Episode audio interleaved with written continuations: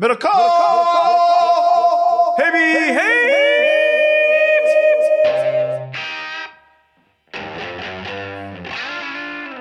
Reporting for duty. Reporting for duty. I like that. That could be the new catchphrase. Reporting for duty. What's up, everybody? With uh, actually a lot of stuff to talk about today. Hey, I don't know if you guys heard the mailbag returned this weekend to rave reviews. I had several DMs from people just saying something that they heard on the mailbag. So the mailbag is back. Go to iTunes. One of the things somebody sent me from the mailbag was John talking about his smooth cheeks.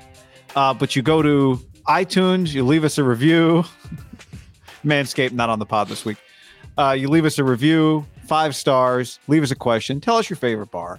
And uh, that's how you get in the Haberman and Middlekauff mailbag. Yep. Subscribe to the YouTube page if you're watching on YouTube. Hi. If you're not, go subscribe to the page. Uh, share the podcast. Share the podcast with your people. We love a good grassroots movements. It's really what we've been doing for years. Uh, just digging ditches here in the podcast world. So uh, help us out. Tell your friends, and uh, yeah, good to be good to be heard here in 2022. Good to be back for this season. Uh, we've never done seasons. This is still season one of the podcast. I don't know if everyone's aware of that, but season one started back in October of 2016, and we're still in season one. It does feel like we had a we started it because we were in a partnership with someone else, and we started ourselves a couple years later. That's just true. Me, me Yeah. and you. So maybe we, this is like the second iteration of just purely me and you, kind of you know running this ship. What, what was it? Was that summer of 18 that we That's a took, good, you know. took ownership of our content? I could tell by uh, yeah, it was eight because I have the Excel spreadsheet documentary of we started making money on our own August twenty seventh, two thousand eighteen. That was That's the first- really the that date. We week. should, we should do a celebration every August 27th. Yeah, it was the first time we ever uh, ever made any money, and just you know a little inside, you know, business is booming since, but we made twenty six hundred dollars our first week in business by ourselves. Yeah. Not bad. Uh, our rates were a little cheaper, you know, way cheaper. I couldn't even imagine fucking selling it, but you know, you got to do what you got to do. No, it's uh it's been a steady a steady build. My dad always told me, uh, because I just wanted money from my parents, you know, it's like very, very hard to make a dollar. You know, you start doing this, you, you know, when you really go into business for yourself, it's one thing when you work for people they pay you 50 grand, 80 grand, 100 grand, 150, whatever. It's hard to truly, especially what we did. You know, I worked in football, you worked in radio, then I worked in radio with you. It's not like you're a sales guy where you're actually the dollars and cents. It's just really just paid to scout players or talk or do a show. It's very separate from the money I felt, you know? Yeah. You know, it, it's it's there's a huge gap. And, and there would be still if someone was selling it for us here, but we're in the trenches and you get a better feel for, you know, the dollar. Well, there's something to be said for actually having a dollar or twenty dollars in your hand. Uh, Middlekauff ordered some pants like uh, a month or two ago that didn't fit him, and he gave them to me, and I went and got them. Kind of took them to my tailor, and she she deals in cash, John. So I handed her three twenty dollar bills. Here's sixty dollars, and handing over sixty dollars in cash is very different than like a credit card. It was like just and you don't even you never touch it, you never see it. It's just eh, what do they say like zeros and ones on a digital readout like it's cash when you hand somebody cash you're like i just gave somebody $60 they gave me $4 back but you know you don't do it anymore so you don't really think about Well, feel like you Elva, think about Elva money who clean who cleans my place. Uh, I actually she didn't even ask. I pay her hundred dollars. Her and her, her helpers. I, I just upped it. I started giving them one twenty. She came over this morning, so I just I leave it. Actually, I, I don't know if she doesn't want her uh, her workers to see because I put it in my computer, you know, between the two, and I close it. oh you hide it i see Yeah, for she knows where it is. You know, it's it's a weird transaction for her people. I mean, from between me and her, it's very normal. But uh, she she doesn't want it like on the main counter when so Yeah. everyone can see it when they walk. she in. should say put 40 on the main counter and then put the other like 80 behind somewhere else maybe But yeah, anyway, I don't know how we got off on that, but uh, luckily we don't do deals only in cash. This show is brought to you in part by MyBookie.ag promo code Ham and the number one MyBookie.ag promo code Ham and the number one where it is about to get uh, into high activity season. And MyBookie.ag promo code Ham and the number one, they will match that first deposit dollar for dollar up to a thousand bucks. If you accept the bonus, remember if you accept the bonus, you have to bet the full amount before you can withdraw funds, or you can decline the bonus Either way, Ham won. Let them know we sent you. Um, a lot coming up. NCAA tournament coming up. Golf this week. UFC big event coming up on Saturday, which you can bet on at mybookie.ag promo code ham and the number one. Can you imagine if you would have had like the five team underdog parlay on Saturday for college basketball? Six What team. the- Six. That would have paid Six. six team. The top six seeds in college basketball all lost on Saturday. It's the first time that's ever happened in college basketball history. Would have been and now someone that watched a little college basketball for the first time of the year all Saturday. You know, watching Baylor, Kansas is Baylor. They're at home. I mean, they're the same team. You know, I mean, they were the defending Totally. And, champions. and nobody really, nobody like fell out of the top 10 after last week. Gonzaga, uh, Arizona both lost. They're one and two. Neither one of them moved. Didn't Colorado? Colorado also beat them at home, right? Colorado was at home. Yep. Correct. Front of a sellout. That's correct. I, I'd call St. Mary's a legitimate upset. I would imagine that was a ten point line if I had just had to guess. yeah. that was pretty Hey, big hey, upset. Colorado's, that's a legitimate upset too. I mean, Arizona losing. St. Mary's was at home. S- The guy that won the golf tournament was one forty to one. Sepp Straka, one forty to one. I, someone DM'd me like I put twenty dollars on it, made twenty eight hundred dollars. I was like, fuck, that's a good hit. Sepp Straka had some, I had some good DraftKings runs with Sepp Straka. Good for him. Yeah, so Sepp Straka, sneaky American, Ukrainian actually, or not? No, no, not not Ukrainian. Uh, Austrian. uh, Austrian, yeah. But uh, you know, he, he- they moved. I, I saw some stuff on him. His brother and him both played at the University of Georgia. I mean, they've been here since like they were twelve. I mean, they were Okay. big time golf prospects. uh, the Arnold Palmer Invitational this week, John. Jon Rahm is your favorite. Uh, MyBookie.ag promo code ham, that number one. Remember that last year was the moment when Bryson hit it over the water and pointed. It was pretty cool. And Bryson's not going to be there this week, man. That's, Sad. I'm actually, I miss Bryson in golf. I do. So do they. So do they. uh, Rory, Rory took a big line last year too, didn't he? Didn't Rory hit one? Somebody else who was there was a day somebody was playing. I thought with Bryson, or maybe they weren't playing with Bryson. I just remember they had the they had the ball tracker, obviously, like they always do on that hole, whatever hole that is. There, there was a random guy last year that did the the. I think that's a par five, and it was like Bryson ended up always getting a birdie with the guy he was playing with, who would lay up. It was like, what the hell's the difference? You I know? thought somebody outdrove Bryson once on. There, I there, there was, a guy. I, I don't know if it was like a Cam Young or a Sam. Bur- there was another name. It. I don't think it was like DJ or Rory, but it was a guy hitting it Hmm. close to as far. I think he outdrove him the first time. That's why the hype on that second time was so big. And Bryson hit it the farthest that whatever his last time when he pointed. Yeah. But he still ended up getting a birdie and a Lee Westwood birdie too. And everyone was like, "Well, what the fuck? It's not like you're d- double eagling the hole." when he did it the second with the crowd, the anticipation. I just remember it was like It was when sweet. Barry Bonds would come to the play and they'd break in on. You'd be watching Sports Center and they'd be like, "We're not going to show you a Barry Bonds AB live." I think it was the moment that changed his career. Like it, it that, to me, that is when he went viral and it put him up a level. I thought, don't you? Yeah. Yeah. Just that moment and the anticipation, and there wasn't that much going on, and it, over this enormous body of water. I mean, that's that's part of it. If it was just grass, I don't think it, it doesn't look as cool when you hit it straight down the fairway, right? No. When you're hitting over grass at a line, you got to fly it 350. There's just I a ri- this- there's this- risk that comes with water. I'm not on steroids. It was. so- I mean, he- I just. God, that was great. The both arms in the air thing, the crowd thing, the whole thing. Anyway, mybookie.ag promo code ham and the number one, John. It's all there. The tournaments are getting ready to start. And so there's going to be great March promotions we'll tell you about later uh, in the week at mybookie.ag promo code ham and the number one. All right. So let's uh, let's just check in on uh, the current state of things in the NFL. Sean McVay, still the coach of the Rams. Uh, John Lynch, still the GM of the 49ers. Uh, Troy Aikman, still not at ESPN yet. Herbie apparently leveraging Amazon. And uh, Andrew Marchand said Amazon Prime Video was prepared to offer McVay maybe a $100 million for Thursday Night Football. But then McVay said no and is staying with the Rams. And so then the story was that maybe John Lynch would be up next, especially if Aikman were to leave Fox for Monday Night Football for $90 million, which is allegedly the deal that is out there, you know, waiting for him.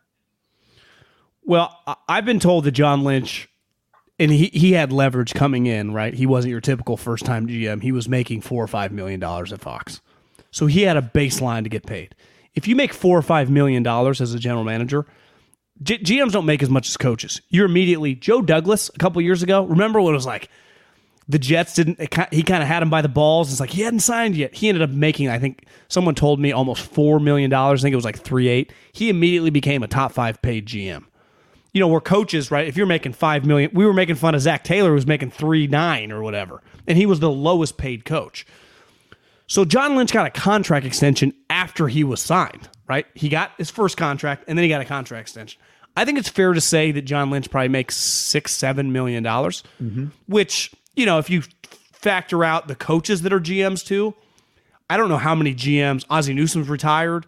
Who remember when he retired? Bisciotti said that he's going to be the uh, highest paid retired GM in league history. Remember, he's going to keep him on salary. But I don't. He's not making what Ozzie once was, which I think was like ten million dollars. But there's a chance that John Lynch is just in a vacuum the highest paid GM in the league right now at seven or eight million dollars, right? I think, yeah, yes, because I think part of the thing to add to that, right? It's not just that he signed a contract extension. He signed a contract extension coming off a Super Bowl appearance, right? But like and, not, and he was beloved, right? Not all contract extensions are created equal. Like the one you sign when like things are just going well is different than the one you sign when you just went to the Super Bowl. Yeah. So he's making a ton of money. Now, I, I was thinking about this this weekend before we get into McVay. And I, will even lump McVay into this too. McVay did not get into football for the money when you when you read and watch like his story, like he got in with Jon Gruden probably making 15, 20 grand. John Lynch, it's different when you're young, right? You just get in because you love football, and then he ended up making money. It turns out really young because he got a head coaching job at 31. John Lynch did not leave Fox to come back to the uh, the NFL for the money. You know, he he just didn't. If anything, well, he left he Fox because the money w- and the the money was not enough to justify him doing the thing that didn't fulfill him the way competing does. And I think it's fair to say, let's just say he started, he made the same exact salary just because the salary was so big. He came back for the juice of football. So when this story came out that they were offering him a ton of money, my first thought was, could it just be as simple as someone offers puts ninety to hundred million dollars on the table? Same thing with Sean McVay wouldn't you kind of be a moron not to just hey let's have a meeting? Isn't that just how human beings in the business private sector i mean you and me have had meetings with people just just because hey this might be prudent to have a meeting with this person. Not because you know i'm not even that interested but let's talk. Yeah. Yeah. Once you talk and i've never had a if any human being i don't care who they are gets the numbers like that I, I think you have to be like yeah it's probably smart to just talk to someone I'd say on three levels. It's smart just to talk to him because when someone puts that kind of money in front of you, it's almost irresponsible not to listen. Even though without that contract, you'll still be rich for life and your kids will be rich if you want them to be. Two, from a business standpoint, like you still want to get paid even if you're doing what you love, what you're worth. And so when you have an opportunity to gain leverage, you do it. And uh, number three, maybe in 10 years or five years or two years, your priorities change and you want to go back to TV it's helpful to have that relationship right already established with whoever amazon or you know obviously he has the relationship with fox but people come and go. It's never a bad thing. Um, so I, yeah i think on three fronts it makes sense to listen. If you're john lynch or sean mcvay even if you don't think you're going to go. For both guys different mcvay won the super bowl so he has the ring as a coach. John has a ring too as a player but to win a ring as a player and then as a general manager for the 49ers, like think at what's at stake.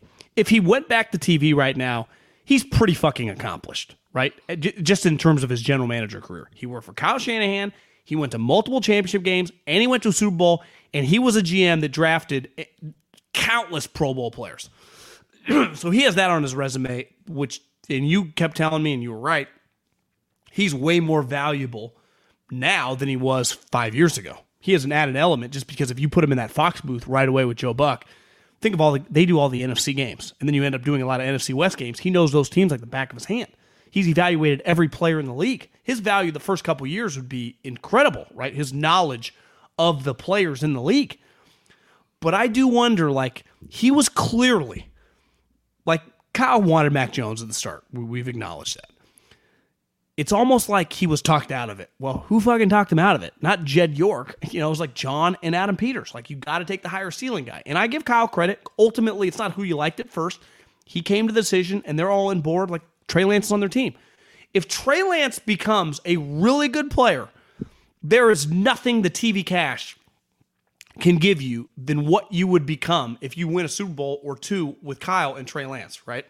That is that's unquantifiable because he's already making a ton of money. His team's really good, but he has this opportunity to shoot to the fucking moon with this guy. You might as well, to me, the risk is worth it to hold on to it. Now, the rocket might crash. It, there, there's a possibility it could be a not work, but I don't know how you'd ever live with yourself if you left and then he became worst case to be like Josh Allen or something. You're like, oh my God, I could have just, I'm already working hard. Like I'm already there, right? If I'm not quote unquote burned out or whatever, I, I, I can at least handle through, you know, the rookie contract of this guy and just see it out. And really his rookie contract's a little shorter, right? Because he's already a year in. So like the next, let's just see the next two and a half, two and a half years. Yeah. What's different about Lynch and McVay, right, is that Lynch has done TV. He worked in TV. And I, you remember you heard Aikman was on the McVay podcast with Schrager this this year. They did a two parter, right? Wasn't that Aikman? Wasn't that that podcast Aikman was Yeah, on? I think I think It was really good. And you could even tell Troy has this itch to be an NFL executive. He said it that it's hard for him to scratch because of his work life balance. He loves, you know, the flexibility that football broadcasting gives him that being a GM wouldn't. But you can tell there's a part of Troy that thinks he would do a good he said it. I think I could do a good job. Well, John Lynch did too. John Lynch saw the opportunity with Kyle and he jumped on it. Most people have heard of uh, this thing called eustress. It's like EU stress is how you spell it. And it's good stress. It's stress. I think sometimes we think stress is all bad, but it's not. Like eustress is a stress that comes from having a purpose and a goal and working towards something. And it's a stress that is beneficial to the person. And I think competitiveness or competitors seek that. Like John Lynch had a job that was probably fun, but it didn't have any eustress in it, right? Being a broadcaster for him, he wasn't like broadcasting for his job every year. He didn't have that worry. He enjoyed going in and talking to quarterbacks and coaches and safeties and calling the game. But he even said, then you're done with the game and you and Burkhardt are hopping in the car heading to the airport and you didn't win or lose anything. You got nothing on the line. You got no juice. And he wanted the juice. Now, sometimes you want this juice and then you get the juice. You're like, all right, I've had my fill. I can go back to TV. But, and maybe he will one day. Maybe he will soon. I don't know. But I think the difference with Lynch and McVay is Lynch has lived that life and he knows there's just something that he couldn't get out of it that being in the fight gives him. So when they take a shot at John Lynch in the booth when he's the GM of the 49ers and he looks stressed, like, yeah, he'd love to be up two scores in the NFC championship game and not sweating it out. But sweating it out is part of what he came back for. He nothing was making him sweat. You know, what's the thing? What was the slogan? Was that DraftKings that had the slogan like "Feel the Sweat" or something? Wasn't that one of the Under, slogans? Under Armour. No, it was. No, it was no, like. I think it was. I, I don't think it was my bookie. I think it was draft, but it's that is the point. Like he came back for that, Yeah. and I'd be a little surprised if he if he went back to TV that quickly. Now, like you said, you throw a hundred million, but th- th- th- there is just the one thing, and this is why I think McVay, why there might have been sub some substance behind it. It's just a lot of work, and it's a lot of time. You know, it's you know they say this about like Wall Street bankers. That there's a reason they use cocaine, or they did back in the day, and, and Adderall, because you were at the office so much. what were the uh, what were the uh, the the little um, the illegal pills where they get the they get the lem- the lemons in uh, Wolf of Wall Street? Well, the ones that knock you out, Yeah, uh, Quaaludes? Quaaludes, yeah. well, those bring you down, and then you got to get back up. But th- th- there is no like you just work nonstop, and like let's face it, like I mean I've done both. Th- th- what we do now is not even close. It's not the same. And I also, I, I do think there's a little disingenuous in pro sports about like the team and everything. But when you're at the top, like ultimately you get all the credit or the pressure, so you feel a little bit different. Like everyone's kind of out for themselves. It's kind of weird, you know. It's because in the media, I feel you just everyone's very selfish. It's very just about you or whatever you're doing. with when you are on a team, it, it just is about the group. Like ultimately, you win or lose as the group. There's something you're working toward. There are relationships that are just a little different because everyone is trying to. You know, you're always having an opponent. Like even us, like who is our opponent really? There's not. I mean, we fucking we're just trying to make as much money and entertain as many people as possible right? I mean, it's just there's not like a why don't view, people like who's your comp, like terrestrial radio? I don't give no, they're irrelevant to us. Our listeners, our people don't listen to them. So I, I understand where he's coming from. Like I, I never got the high from like the wins and loss. I just hated the losses. I was like, this just didn't do it for me. But I also didn't play in the NFL, you know, or, or play a super high level of college. And I text with you know Adam Peters. What level of college did you play? Uh, none. I, I didn't. Uh, but, but it's just there was. I was texting with Adam Peters after they beat Green Bay. I was like, "Hey man, congratulations!" And we were just kind of BSing about a couple things. Uh, oh, because I was asking him about uh, the dude that got the Minnesota job, and then I started asking him because we were making fun of each other, like you know, fuck, you make a lot more money in VC. I'm like, well, I didn't have that opportunity as a Cal Poly guy. You as a UCLA student, you could have done that and, and making six figures. Remember, he became a twenty for twenty for Belichick. He's like, yeah, a lot more money in that. But I'm like, nothing gives the high. This was a couple days after Green Bay, and his response was nothing like it. And there is like once you've been in it, and he's been in it since Played at UCLA when they were fucking good at football, right? When they were competing to go to Rose Bowls.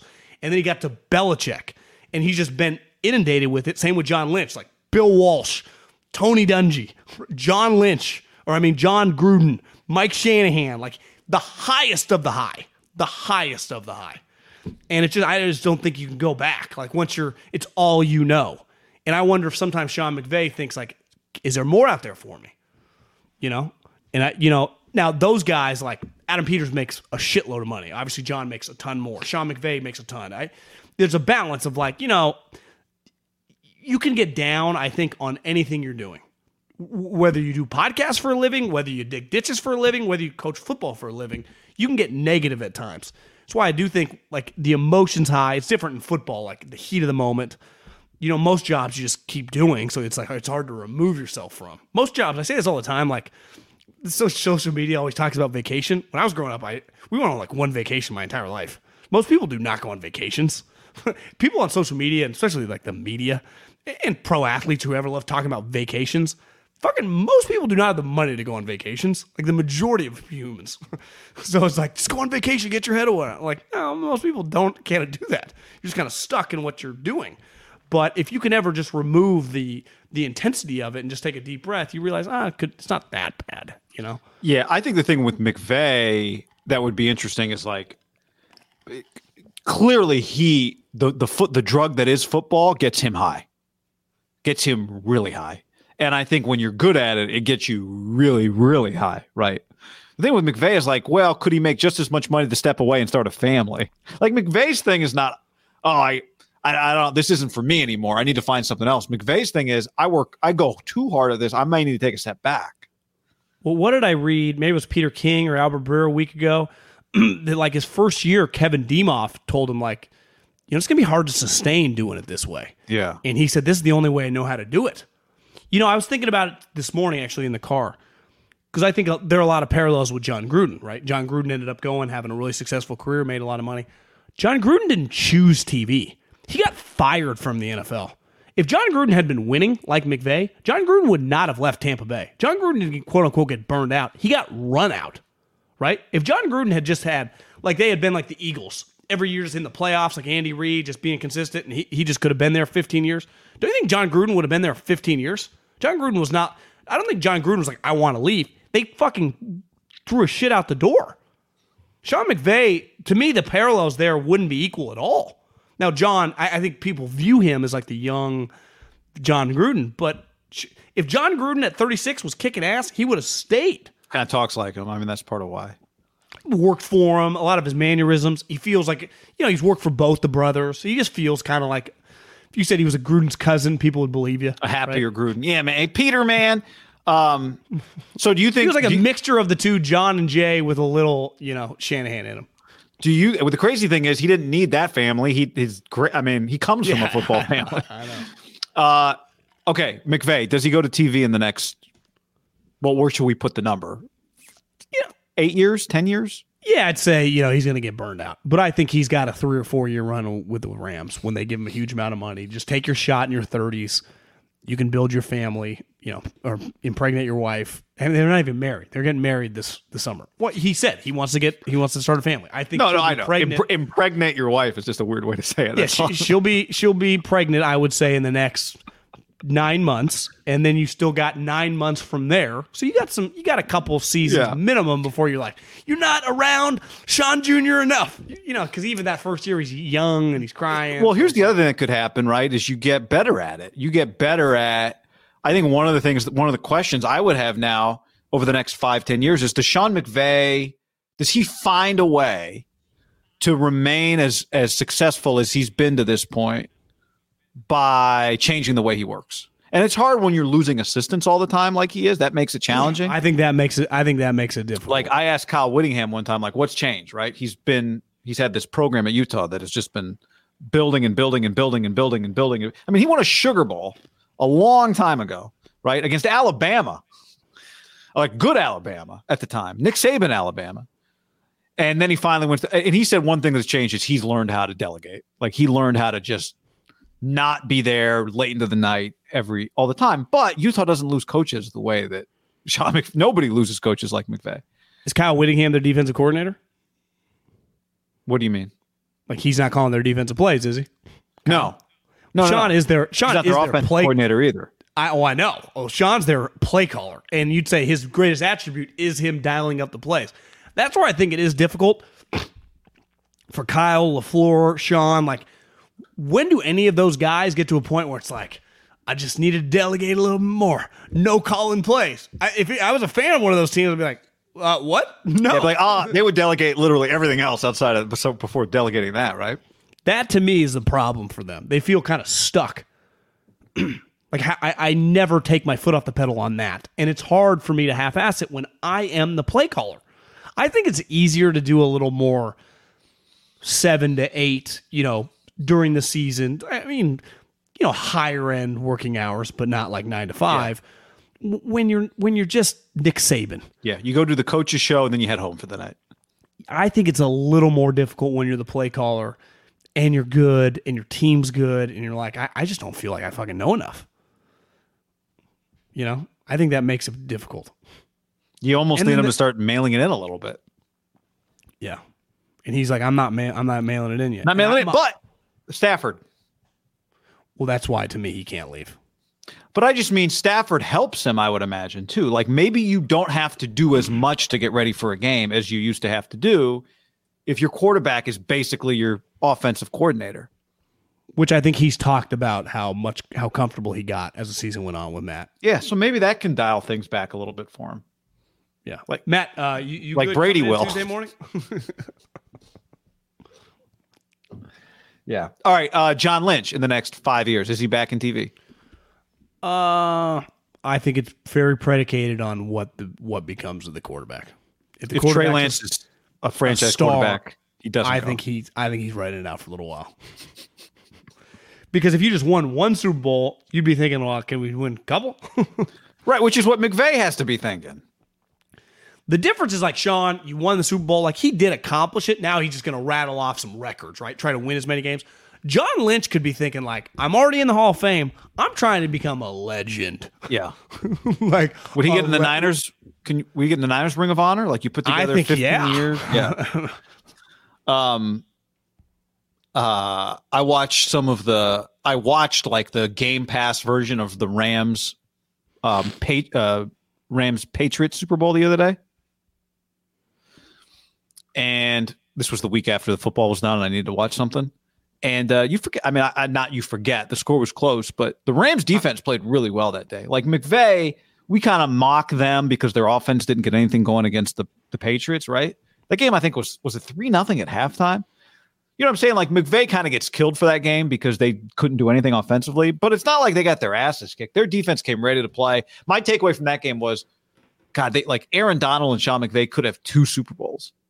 You know, Well, that's don't. when I, that's when I think Goff died to him. when he goes, he's just not good enough at the highest moment to get it done. yeah. I think that's when you just don't ever look at him the same.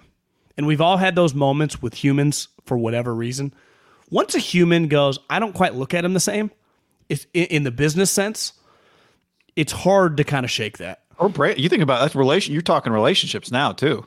I think relationships you can work on sometimes, personal, right? You, you know, Yeah. Yes. Yes.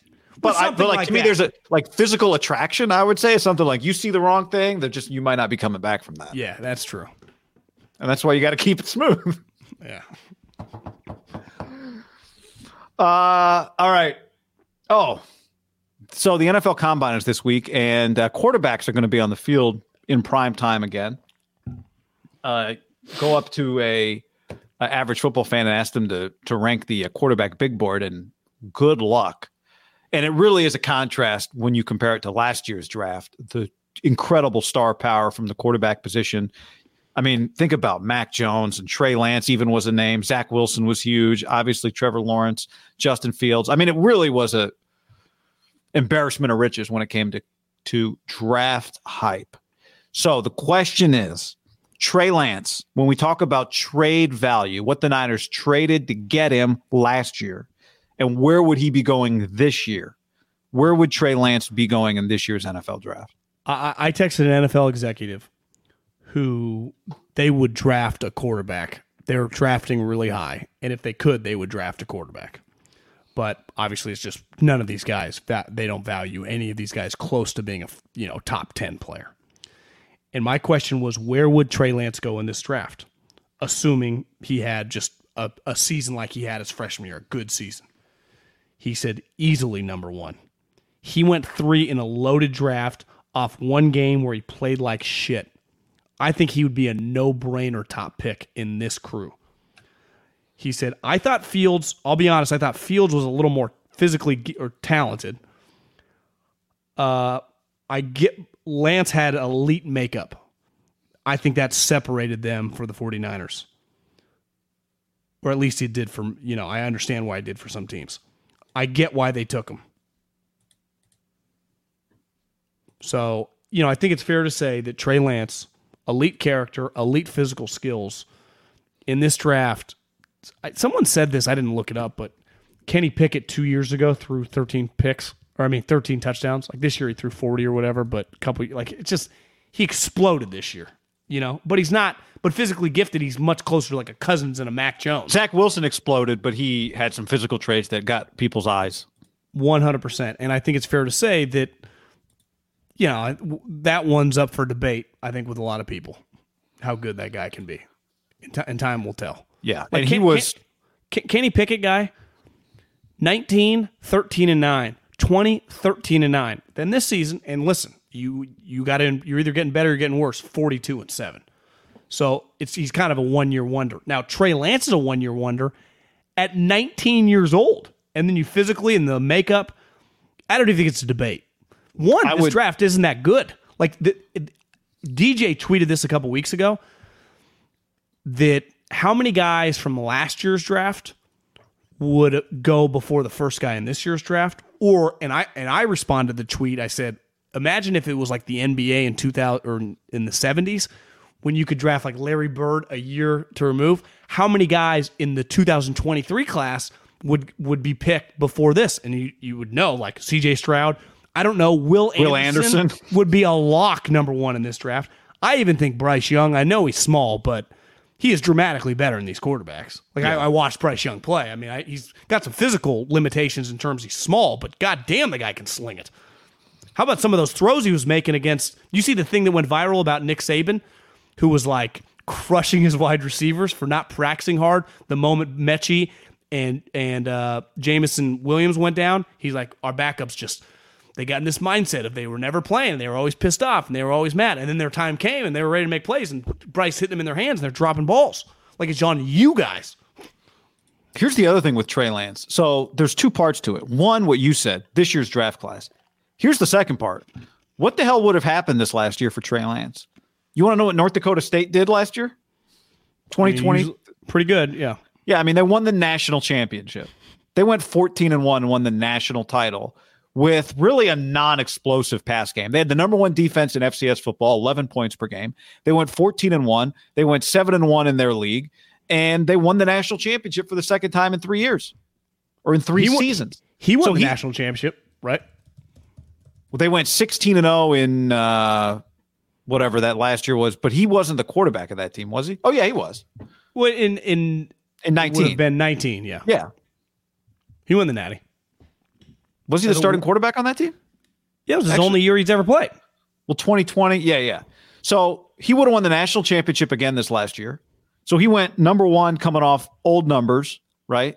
Now, now, in fairness, uh, one thing I would say is more than likely, like the year that they went 16 and 0, his redshirt freshman year, he did not throw an interception, 28 touchdowns, no picks, and 14 rushing touchdowns, 1,000 yards. Like it was a perfect season for a, for a young guy. He might have had a little adversity even on a national championship team, which would teams would have liked to see. Like, how does he respond from a pick? You know, we saw this year. Fine. Yeah. Yeah. Maybe he would have. I mean, maybe they just would have thrown the ball less. Maybe he would have run the ball more. I don't know. I just know we'd be talking about a guy right now that, I mean, what would his career record be in college? It'd be Well, well you said they had two quarterbacks this year. He's going to fucking be a Split starting reps. quarterback in the NFL. How would they not have been way better on offense with him? right. well, exactly. I would guarantee their coach be like, "Yeah, we'd rather have Trey Lance than these two guys." Yeah. So he'd be his stock, his, his class would be worse, and his stock would be higher. I think he'd be so good where he'd be like, "Yeah, I'm not doing anything at the combine. I'm just interviewing." He'd be that good. Like he'd be just in a class by himself. Well, and his he'd class be, isn't very good. and you wouldn't be able to get up to number one to get him, right? They'd have no chance. Well, who's drafting first? Lions, Jags. Jags are. So the Jags maybe would trade the pick. Yeah, but they're drafting Niners are 29th. No, no, I'm not saying to the Niners. I'm just saying they might trade it to somebody. Oh, yeah, like my yeah. point is, he'd be going number one, and somebody might still be trading two two uh, two ones, like three one. Like you might again this year get someone to trade three ones for Trey Lance to draft. Trey Lance is one. never on the Niners if he like the what would the. Lions trade to get him to move up one spot? You know, I mean, two to one. There's their other first round pick, and you know a lot. Cody lot says eh, Trey Lance is younger than every other QB coming out in this draft. which makes sense. Corral, fifth year senior, Pickett, fifth year senior. Do you know Malik Willis started at Auburn behind Jared Stidham, transferred to Liberty? So I actually is a positive for me. You know, he wasn't just a small school guy; he was a SEC guy, transferred. so, but he's older. Uh, Eric Crocker, aka Crocky, on the stream says, any chance he would have entered the transfer portal and played at a Power Five this past season? I, I mean, you have to say yes. There's a chance. I bet he would have stayed.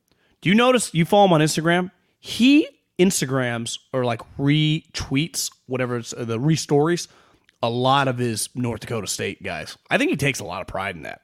Part of it is I think these guys in North Dakota State go, well, fuck, we're better than half the Power Five teams. They they believe that there. Well, and think about it, John. Carson Wentz was a top pick out of North Dakota State. Trey would have known he would have been projected as the number one pick this year. There, like, there's some guys where I get why you transfer, right, to get more attention, whatever. He, but they, he would have gotten reviews that tell him, "Hey, man, you're going to be the number one pick potentially in last in next year's draft." We would know that already, right? Like Schefter would have tweeted that after last year's draft. Trey Lance is expected to be the number one pick in 2022 A lot because he of was the, would a lot of teams he was the third pick last year. I know, but a lot of teams. What if like Georgia called him or something? Yeah, but but again, he'd be like, okay, why am I? My stock is as high as it could possibly get. I'm going to be the number one pick in next year's draft. I don't have to go anywhere. I don't have to do anything. This I'm is the saying, only program that believes he would have had to tell people no. he would have. No, no, there is a chance. To Crocky's point, I'm just saying the argument would have been, I don't unless it was like, you know what, I need some NIL money. Okay, like maybe would have done that, but he could have done that anyway. But th- he could have done that, right? Like Georgia, there's a booster at Georgia saying we got.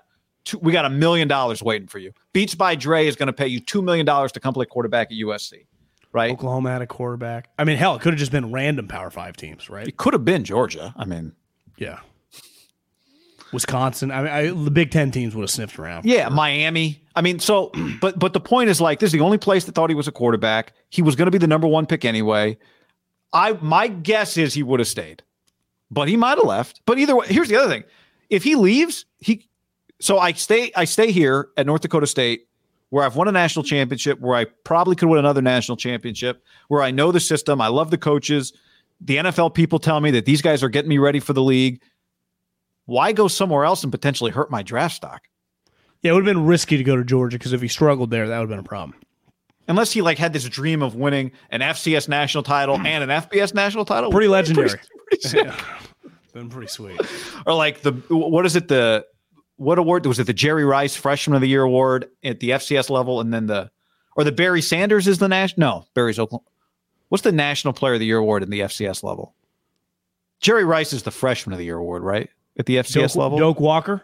no it's not the Doak Walker but Buck anyway Buchanan? like, win a Heisman he'd be a Heisman candidate if he'd He couldn't win the Heisman at North Dakota State, right? no no no they have a different whatever theirs is I can't remember but Walter Payton is it the Walt Walter Yeah, I think it is the Walter Payton. Walter Award. Payton yeah Yeah. So um I think he would have stayed, and I I'm with that's when you look at it that way. I think you and I a long time ago decided they didn't overpay for the opportunity to get him. Now you overpaid if you drafted Mac Jones there, or the overpay might have been well in an alternate universe where we know where he would have been drafted. Like if we could give truth serum to all the GMs that drafted between where the Niners ended up drafting and where they were, which somebody else have come I'm not going to give Trey them as much credit on knowing that what would have transpired the following year, but I give them credit on knowing the crop of guys. They knew it was a really good quarterback class. Let's go buy one right now. Yeah. Which is essentially what they did. I can't be like, well, this guy's gonna be the number one overall pick. Like, I don't even know if you're thinking like that. Because why do you even give it? You're a year away. You're trying to win now. They were trying to win now. Well, I think the only reason you care about that is right now, if they were in the position they were in, what would they do at quarterback? They'd extend Jimmy. I don't know. How would you find another quarterback right now if you were the 49ers coming off the year they just had? Well, you wouldn't. You would just bring Jimmy back. I don't think you. You might not extend him. You might just play it out, and you maybe sign Marcus Mariota. Yeah. I mean, I, you, you, there's, what is your path to finding another quarterback when you're good? It's hard. bucks. there isn't one. They don't hit free agency. They don't get traded let- really that much. Well, unless Matt Stafford, you, they, Deshaun Watson, they would have been in on that. I think. Yeah, I mean that's a uh, as as the as uh, the internet uh, uh, analytics people like to say a suboptimal situation. So Walter Payton has the FCS award named for him, and and also the sportsmanship of the the, the Walter Payton Award in the NFL. I think might be the one of the coolest trophies that exists because that's the one with the cape, right? The Walter Payton NFL trophy, The one the man that, the uh, Man of the Year award. Whitworth just won. Yeah, with the gold, you get the gold fucking patch It's on pretty. your It's pretty sweet. bronze patch on your but but yeah walter payton award is the fcs offensive player of the year and did trey win that as a freshman he did he won it as a freshman so he didn't win the jerry right he won the Do you have the li- Do you have the list of the Walter Payton Award winners in front of you? yeah Name off a couple. um him devlin hodges samford who, who did he play who was he in the league with Uh, NFL. linebacker, I think. No, no, it was the quarterback. It was like on the Oh, Duck Hodges. It's Pittsburgh Duck Steelers. Hodges. Yeah, yeah. Yeah. Uh, Cooper Kupp, Jimmy Garoppolo. You might be familiar with his work. Taylor Heinicke. There was a stretch of Heinicke in 12, Jimmy in 13. Villanova's quarterback, John Robertson, it in 14. Gotta love Probably, him. probably slinging money in Wall Street right now. works for uh, Morgan Black- Stanley, Yeah, B- Black Hawk. Black or, Rock, you know, and uh, Cooper Kupp in 15. So it's a pretty fucking good list of players. Tony Romo and Brian Westbrook won it back to back years. Would you Adrian say if you win? Would you say if you win Peterson. this? Yeah. Yeah. I mean, you're. It's a lot of good NFL players have won this award. Steve McNair won it in 94. You know who won it the year before McNair? You know it. You know it. Co- college coach now. Actually, he's in the NFL now. He's in the he's in the NFC East. Sirianni Quarterback. I, I don't know. Doug Nussmeier. Wow. He's on the Cowboy Idaho. staff, right? Idaho. Yeah. Dave Meggett. Dave Meggett, the I mean, fucking return returner, running back, won it in 88. Yeah. Better than Heisman's. I'd say it's a pretty good stretch this decade, right? Lance, Cooper Kupp, Jimmy G, Heinicke. Heinicke. Again, Devlin Hodges plays in the NFL at quarterback from Samford. Started games for the Pittsburgh Steelers. You can say guys got hurt or whatever. Starting game for the Pittsburgh Steelers for the rest of his life. Oh, that's Duck Hodges. Remember when he started for the Pittsburgh fucking Steelers? Well, how many FCS quarterbacks have just started NFL games? Period. That one guy a couple years ago. Remember when Dak got hurt? Uh, McCarthy. Cooper Rush? Year. No, not Cooper Rush. No, the other guy. It, it, was even worse. Remember, it was a big deal in his his his college. They was so like uh, didn't have any resources. They just taped it off the phone and then posted on Twitter. Yeah, uh, Cowboys. What's that guy's name? He's a random. He was terrible. He was really bad. Was that? It wasn't this last. It was the. It was just two seasons. It was ago. the year when they won like three games. then ended up or four games. They got Micah Parsons because of. No, it was. It was. No, it did yeah, not yeah, happen. Yeah. They won six. Yeah. It was Ben DiNucci. DiNucci, yeah. Right. Sam Madison. He, didn't he start like on Monday night or Thursday night? James he Madison. he started Sunday several night. games. Yeah. But I remember he started on national television. Yes. All right, Trey Lance would have gone number one. John, before we move uh, move along any further, let's tell the people about butcherbox.com. Butcherbox.com slash ham. Butcherbox.com slash hammer. Right now, you get two LBs of ground B for free and every order for the rest of your Lee life with your membership. They call me when Kanye. Rap, when rapping goes wrong, Butcher Box right now, guy, get meat. Here's what you do: you go to butcherbox.com/ham, and once you subscribe, you get you can pick and choose any type of meats. I, I recommend obviously the steaks, really good. You can cut them up, you can grill them, or you can cut them up and make you know tacos. You can do whatever you want with them. The the chicken breasts, fantastic. Uh, they have several other options. Everything guy, no antibiotics, no added hormones. Each box contains between 8 to 14 pounds of meat. 8 to 14 pounds. Depending on the box you choose, that's enough for 24 individual meals. You could feed a huge family here.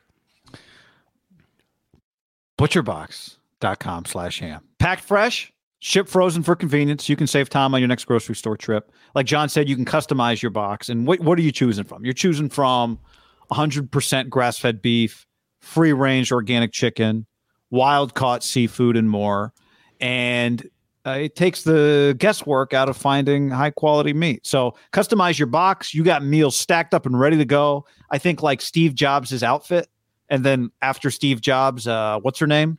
What, what was the result of that trial? Thanos, uh, uh, Elizabeth Holmes. I, I, don't. I don't think it's over yet.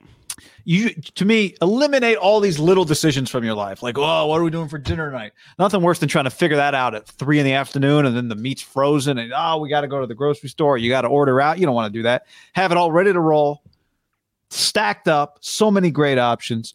This is your chance to never again have to shop for ground beef. That's right. Butcher box is giving new members free gb for life ground beef for life sign up at butcherbox.com slash ham and get two pounds of ground beef free in every order for the life of your membership, log on to butcherbox.com slash ham to claim this deal. Prize Picks is America's number one fantasy sports app because it's the easiest and most exciting way to get in on the action. While you watch your favorite players in sports, you just pick more or less on two or more player stats, and then the fun is on. Prize Picks has something for every sports fan from basketball to hockey to League of Legends and everything in between. It's really simple to play. You make your picks, submit an entry in less than 60 seconds. I'll do it at halftime of a basketball game. And I also have some season long, more or less picks on MLB homers. You may remember I've got less on Ohtani homers this year. We'll see.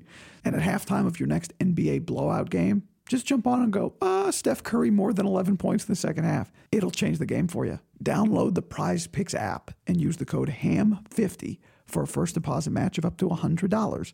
That's HAM50 for a first deposit match of up to $100. Prize picks, pick more, pick less. It's that easy. Butcherbox.com slash ham and another special deal. Free for a year. You get salmon, chicken breast, or steak tips in every order for a year, plus an additional 20 bucks off right now at butcherbox.com slash ham. Been telling you about it for years. Been eating it for years on a regular basis. Easily find high quality meat and seafood you can trust 100% grass fed beef, free range organic chicken, pork raised, crate free, and wild caught seafood. Always be prepared with meat in the freezer when you get butcherbox.com slash ham delivered right to your doorstep with free shipping. ButcherBox is offering you free for a year plus an additional 20 bucks off either salmon, chicken breast, or steak tips in every order for free. Sign up today at butcherbox.com slash ham and use the code ham to choose your free offer for a year plus get $20 off your first order. You give me one minute to just go fill up a little water. I'm Yeah, still, yeah. I'm still on the mend here. I know. on no, you sound good. Go get it. We'll get. We'll hit some. uh Hit some comments while John's doing that. Let me make a little uh note here. This is a good actually comment. Eric says Andy Reid won a pass, punt, and kick competition as a kid because he was like six foot twelve year old. That video never gets old. I came across it again the other day. It's never not funny. Keep in mind when you watch that video and it says Andy Reid and you see Andy is twice the size of everybody else, his name is spelled wrong, right? His name is R E I D, but on the little graphic it's spelled R I E D. And um, yeah, it's that. I would put that video on the short list of sports videos that never, ever, ever, ever uh, gets old. So, uh, signing Jimmy G to another contract would be a suboptimal situation. Agreed. And luckily, they're not going to have to. Um, they're not going to have to be there. David says of Trey Lance winning the Walter Payton Award in FCS football, Trey is the only freshman to ever win it. That is uh, impressive. Cody says incredible how fast Spencer Rattler fell off. That's right. Spencer Rattler was supposed to be the number one pick um, in this year's draft, and now he's at uh, where's he? Iowa State, South Carolina. South Carolina. He did just pick up a new Chevy Silverado deal though, so good for um, good for Spencer Rattler on that. Jim Hudson Chevrolet has hooked him up with a Silverado. We were just saying, John. Remember when when Spencer Rattler was supposed to be the number one pick in this year's draft? The difference was is Spencer Rattler was smaller. you know, I think if you watch that, I don't even know what the the Netflix show on was a little douchey. Uh, QBU or QB one? Yeah, it was just he turned a lot of people off. I, I don't if you were an NFL executive, a college coach, or just John Middlekauff sitting there on the couch, you went like, yeah, I don't know if I'd want to hang out with this guy. And I think that's an underrated. It's not an. I mean, it's a. It's a basically a must-have quarterback quality. Do I want to be around this guy? Because literally everyone on offense has to be around the guy. Coaches, players, staff. Like the guy fucking leads the franchise. Five of them have to want to protect him. Three of them have to want to catch the passes he throws. Uh, actually, six of them probably. You count the running back, have to want to protect them. Yeah, unless you're Saquon Barkley, you just don't pass protect. You're on the field either. No. Uh, NFL Combine starts this week, and um, it is boy between the NFL uh, agents basically threatening not to do the combine, and then quarterbacks that aren't really that high profile. Feels like a pretty underwhelming uh, combine this year. So, what is the number one story at the NFL Combine this week? Well, I think it's the NFL players, and I think it's the NFL quarterbacks. Which these guys are not yet. No, I, I think it's just not this group. This is a this this is kind of a struggle bus draft because the drafts are as powerful, I think, as your star quarterbacks. They don't have any, and even your star skill guys. It just last year, Ja'Marr Chase, Waddle, and DeVonta DeVonta Smith had just won the Heisman. You know, I mean, it's just it's hard to. We've had back to back drafts now of just stacked receiver classes. Yeah, I actually think we'll get that the following year. You give me C.J. Stroud, Bryce Young, right? Boom, boom. Will Anderson. You just, just damn. Uh, Jackson Caleb Smith Williams. and Njigba. Caleb Williams probably not eligible because he was a true freshman. Yeah, he's a sophomore this year, true sophomore. Who's the big? Who's that guy you just said? the the other receiver from Ohio State. Actually, this receiver class is not. This receiver class is actually kind of interesting. The Ohio uh, Garrett Wilson, Chris Olave, Drake Jackson, Eric Ezukama. They got a dude from Arkansas who's sweet. I think he was pretty good. Um, forget his name, but he's a baller. Uh, I just think it's the quarterbacks, and I think it starts to me with.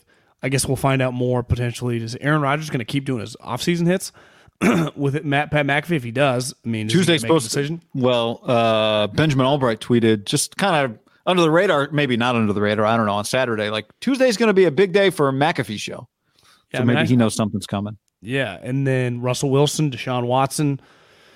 and obviously Jimmy Garoppolo. I mean, I just think we're going to find out in the next, you know, 15 days, I'd say, of just kind of who's going where potentially. And some of these guys might stay. You know, we'll see. You were around Russell Wilson on Saturday. Uh, I did see Russ at the Stanford women's basketball game on Saturday. Yeah, he was on the mic actually. He was doing a pump up speech to the Stanford women's team. His sister plays for the team, and uh, it was her senior day. It's her third senior day actually, and uh, six year senior. And um, Russ has been to all of them. She get hurt? No, uh, she had had some injuries previously, but then you know, fifth year senior, get the free year, six year, uh, six year senior. Good player. So, yeah, was the defensive player of the year last year in the league. They won the national title. So Russ is there, and he was wearing this red jumpsuit, sweatsuit with his RW logo on it, and he was wearing the red patent leather Jordans. And they had a family member speak for each senior. So I was just about to walk out of the building, and there's Russ on the mic talking about you guys are winners. His sister, he's like, You're the best winner I know. Coach Tara, you are the best winner in the history of it all. And each and every one of you, whatever you've done is in the past. It's time to go win a national championship. And the place starts going nuts. Russ was loving it. Russ just felt kind of happy, enjoying himself, doing little pump up championship speeches. So has, has Tara won as many natties as like Pat Summitt and Gino? Because Gino's won like 50. I got to check on what her natty number is. She's the winningest coach, period, ever. She's won the Coach of the Year award in the league 16 times. How long she been there? I mean, she's won 25 conference championships. Jesus. So. Yeah, I they guess just, you're getting pretty good at Palo Alto. Why would you leave? They just won the the league with an undefeated record for the eighth time. No one's ever done it once. That's pretty nuts. So anyway, it's just it's just quarterbacks. I mean, to me, that's and it's this is going to come out by the end of the week and early next week. You know, we might have enough juice to do a Sunday podcast next week. I'm just shit. But like, down. yeah, is Aaron staying put? Does Denver need a quarterback? Is Russ staying put? That means that probably nothing. Things might not change because like, where would Russ go? The New York Giants. Well, if they don't get Russ, they're not. There's not going to be a domino potentially on Russ like there would be on Aaron. I, I think the Eagles would really like Russell Wilson, but right, it's but, not a domino. But I'm saying, but that's another one. That's a good point. But like, what now? Maybe the Eagles would trade for Deshaun. Otherwise, they might. Right. I couldn't trade for Deshaun until it goes away, but it's clearly not going to go away before that. You got to trade for him, right? Yeah. I mean, the guy they got to trade for him. I mean, it's February 28th. I mean, March 1st tomorrow. It's they got two weeks, two weeks and three days. Like I, the chances of all of a sudden in the next two and a half weeks is going to be like Deshaun's clear of everything does not feel likely because that's just not the way no, shit works. Right, and so other teams are not going to wait; they're going to have to make decisions. You could argue there's a chance that he's not traded at the beginning of the league year because teams are like, we can't do it yet. And so if you're Texans, what's your rush? But to me, then it makes and it makes sense then if you're Philly to just kind of wait and wait and wait, so they don't. Yeah, in Philly, you're in no rush. They don't do something else, and really, the Giants are in the same boat, and really, Miami's in the same boat now. You see today they didn't pick up Daniel Jones's fifth year option, which like no shit. Yeah, uh, it just shows like they ain't tied to him. you know, obviously they got new people. The the Jimmy trade feels like it's coming. I saw Kawakami wrote that a league source told him the talk that kind of he thought might heat up this week hasn't happened yet, but it'll start this week, and then maybe by end of next week is when he expects a deal to be done on Jimmy. Well, Kyle's not, not Kyle talking this week. The- I, I, Sean McVay's not going. Schrager tweeted out that he knows several coaches that aren't going. I would imagine. He said, I think he said two, two others that he knows aren't going. I, I think there's a decent chance Kyle Shanahan is not going, which to me doesn't matter at all. Like Jimmy Garoppolo's trade is going to be that's not, that's not Kyle's job. Like ultimately, that's Paraag. That's why you send Paraag and John to the combine to figure that out. And they, they got a lot of work to do. You know, I mean, they got to sign corners, offensive linemen. You know, Laken Tomlinson is going to get like ten million dollars a year. Because the one thing I was talking to a friend is like, if you do hit free agency, it's the best thing that can ever happen if you're just a solid starter. Because if you're like a four million dollar player, well, if you hit free agency, at minimum you double your salary because there just aren't that many guys that hit free agency. The best players never hit free agency, and you get overpaid. And look at the teams that are like, what are the Jack? They need offensive linemen. The Jets. You see some of the teams that have money. It's all the shitty teams, and usually they overpay offensive linemen. So you know, it's just this week really is an information gathering of how much people are, how much these players are going to cost. Like, okay, I'm interested in Stephon Gilmore. Hey, we want to sign you, Stephon to be the quarterback or to be the starting quarterback for the 49ers. What's your rate?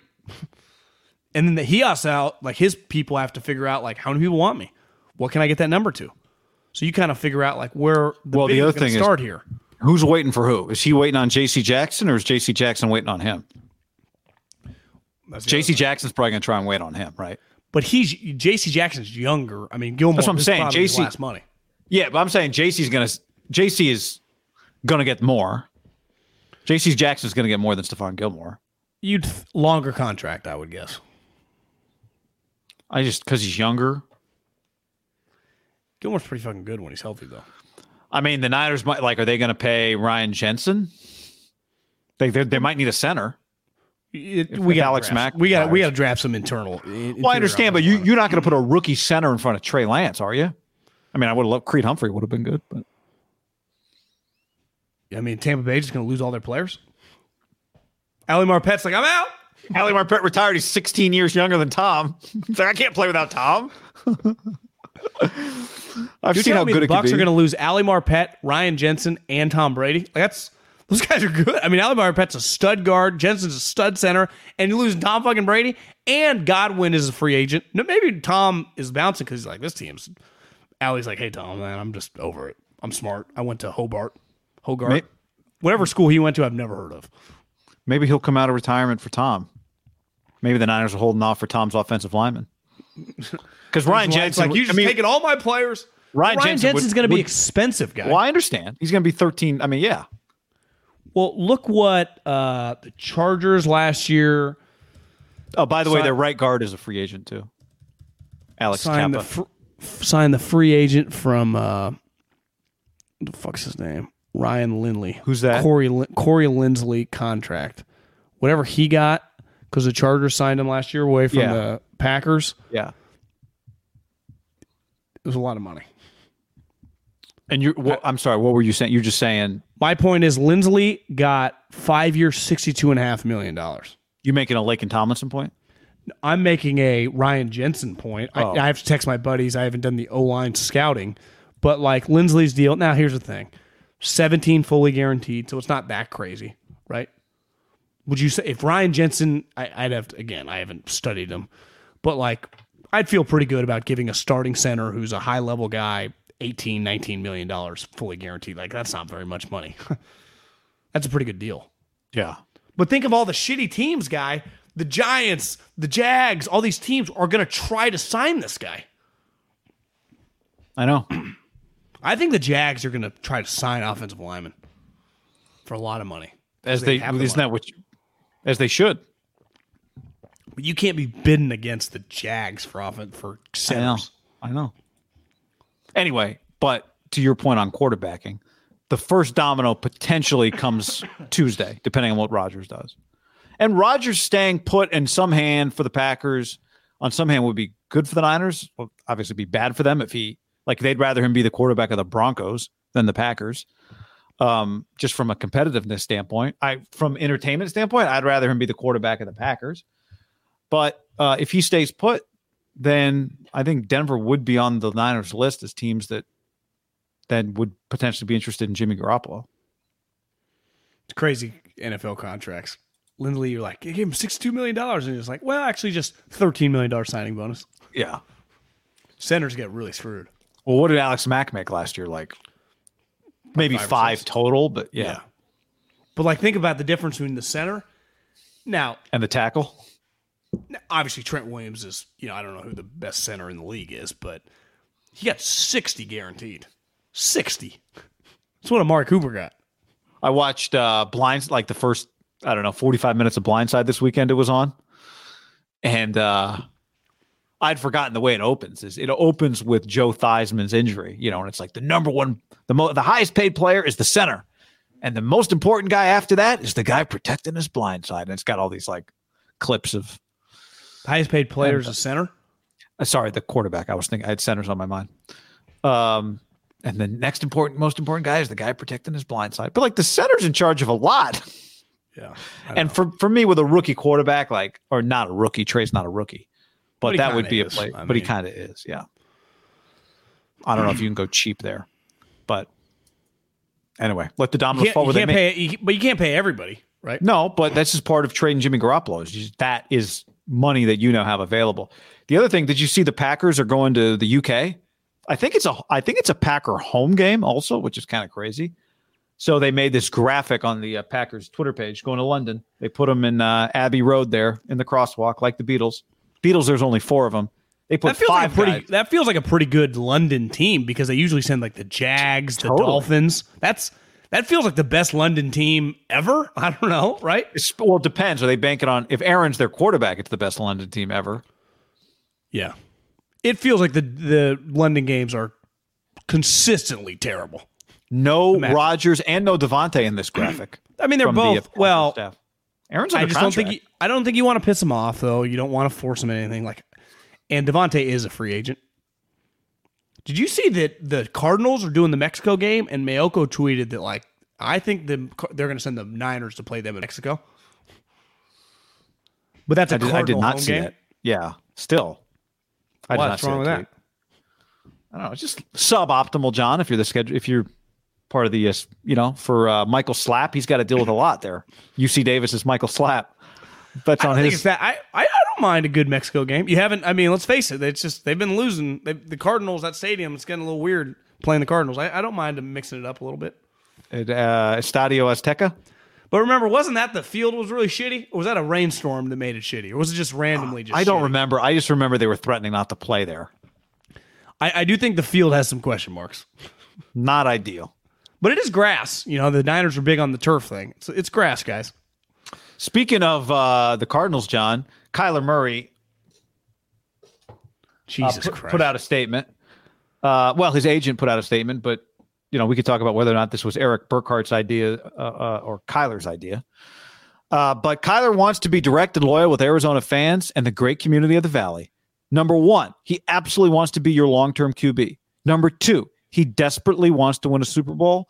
Then there's a bunch more words, and then in bold, actions speak louder than words in this volatile business. And then some more words, and then in bold, Kyler remains hopeful that the organization chooses to commit so that he can continue leading the Cardinals to further success and value for many more years to come. do you think he mailed in the playoff game because he was worried that they weren't going to pay him? I don't know, but he definitely looked weird in the playoff game. Because he had struggled. There's a difference between like when he has a bad game and different. The How does looked like mailing in a playoff game help you if you're worried that they're not going to pay you?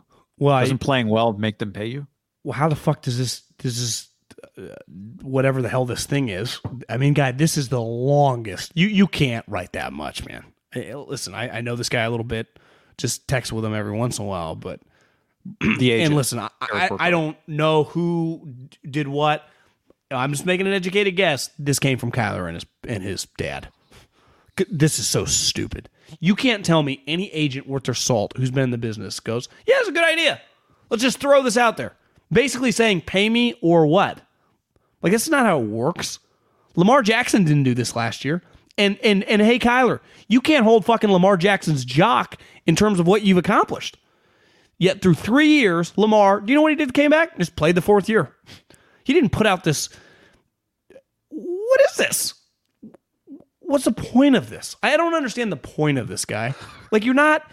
It's 2022. The fans. You It's- act like you're some huge fan favorite, like you're Larry Fitzgerald or whatever. I'm a fan. I'm like, hey, Kyler, what the hell happened this year?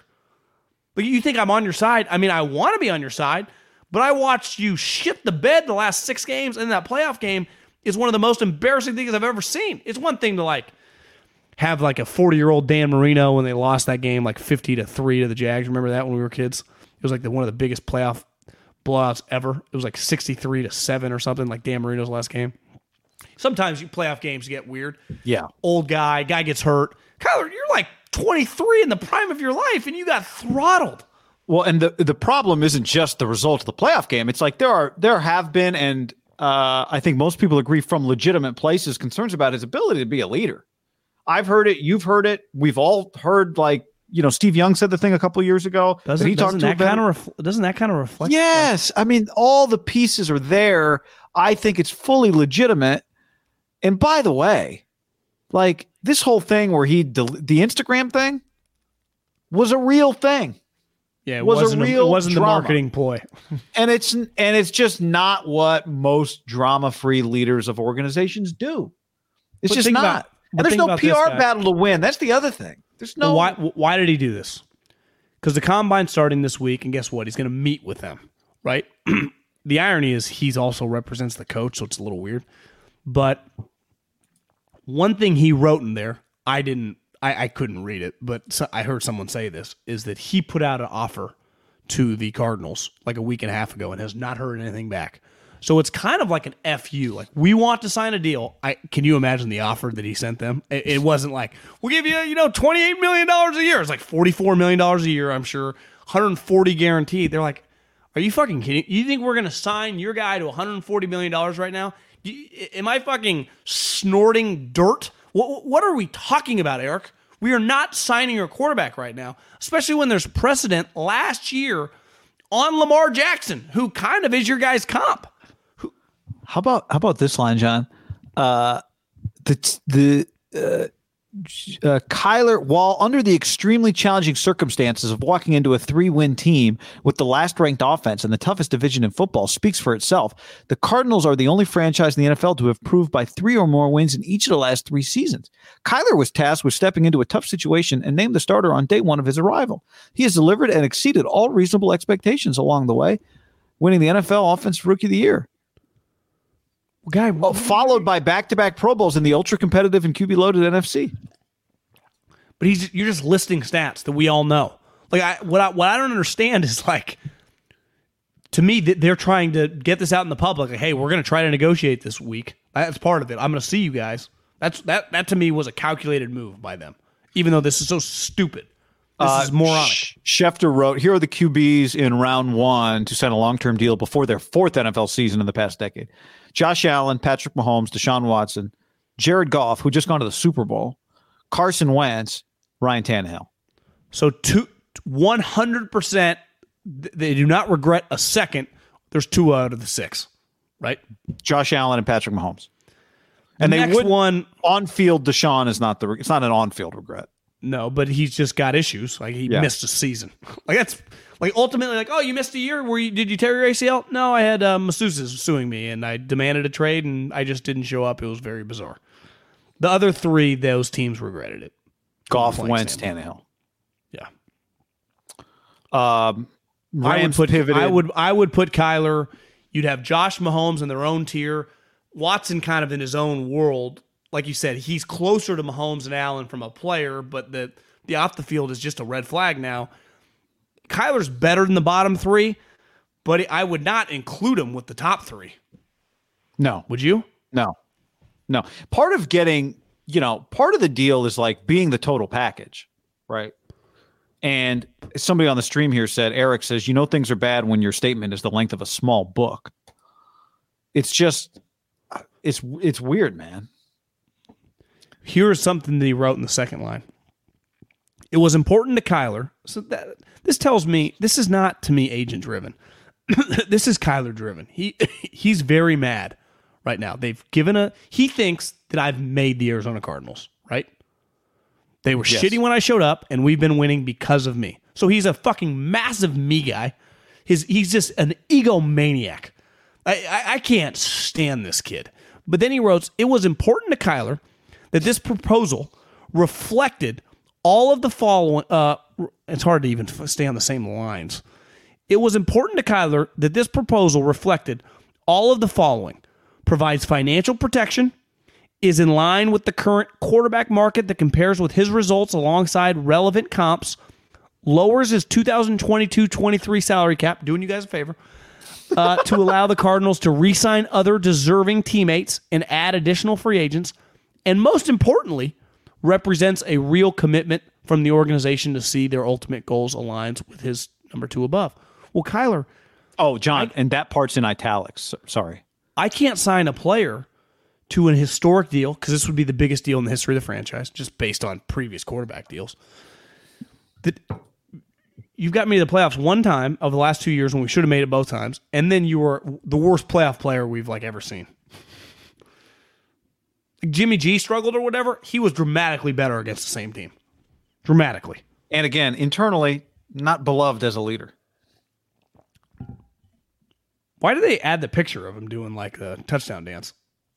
And the logo. Uh, which you know, Well, the statement is from my agent. Oh, but here's my logo at the bottom. I mean, you're. I love the idea of writing this in the third person. Like, who really wrote it? Right? Him or his dad or I don't know. But like all of the Kyler. Kyler wants and Kyler wants and Kyler wants and Kyler wants and Kyler wants and Kyler thinks and he thinks and he's worth. Well, here's here's the other thing, Kyler, where I don't think people are going to feel that bad for you. Hey, guy, you know what's crazy? Kyler makes seven hundred and forty grand a year. Oh wait, Kyler signed a fully guaranteed four year, thirty two million dollar contract. Now it's not as great as the Bradford days, but no one's crying poor. He was the number one overall pick. you could argue Lamar Jackson, like, God damn, that guy got fell to 32, makes nowhere near these guys type coin, just re- just represents the organization incredibly. It's just how is there been one person that watched Lamar the last couple years either talk or play be like, I don't, I like this guy. You know, Kyler's got this sulky fucking attitude. He wrote a third person thing that he forced his agent to tweet.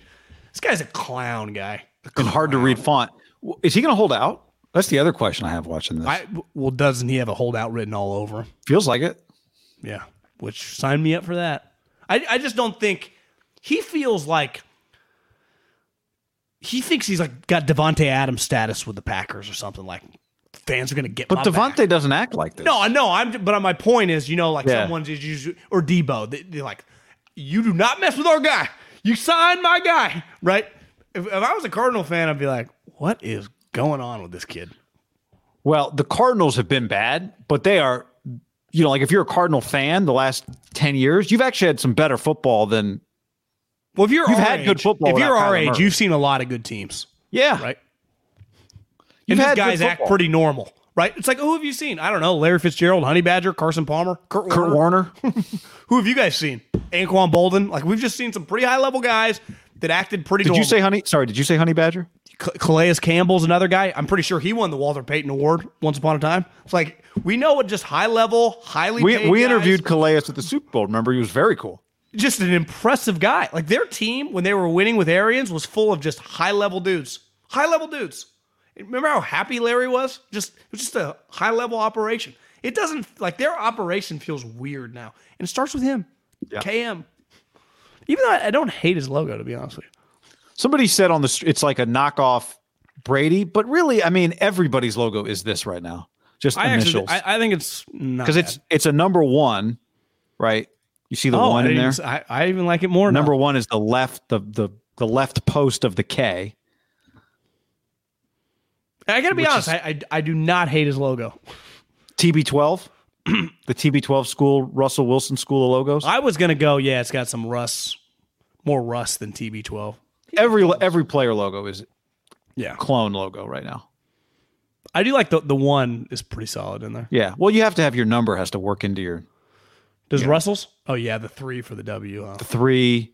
TB12 obviously goes without saying. Russell's I mean- looks good. Russell's looks good, guy. It does. Yeah. They, but here's the thing: like with all your logos, like where can I? Are you the only one wearing your logo? Every player is just they're the only ones wearing their logo. Tom's expanded. Tom's has expanded, but for the most part, it's just I don't see a guy walking down the street in a KM logo shirt. They just Cardinals, Nike. Obs- uh, kind of just obsessed with yourself type deal.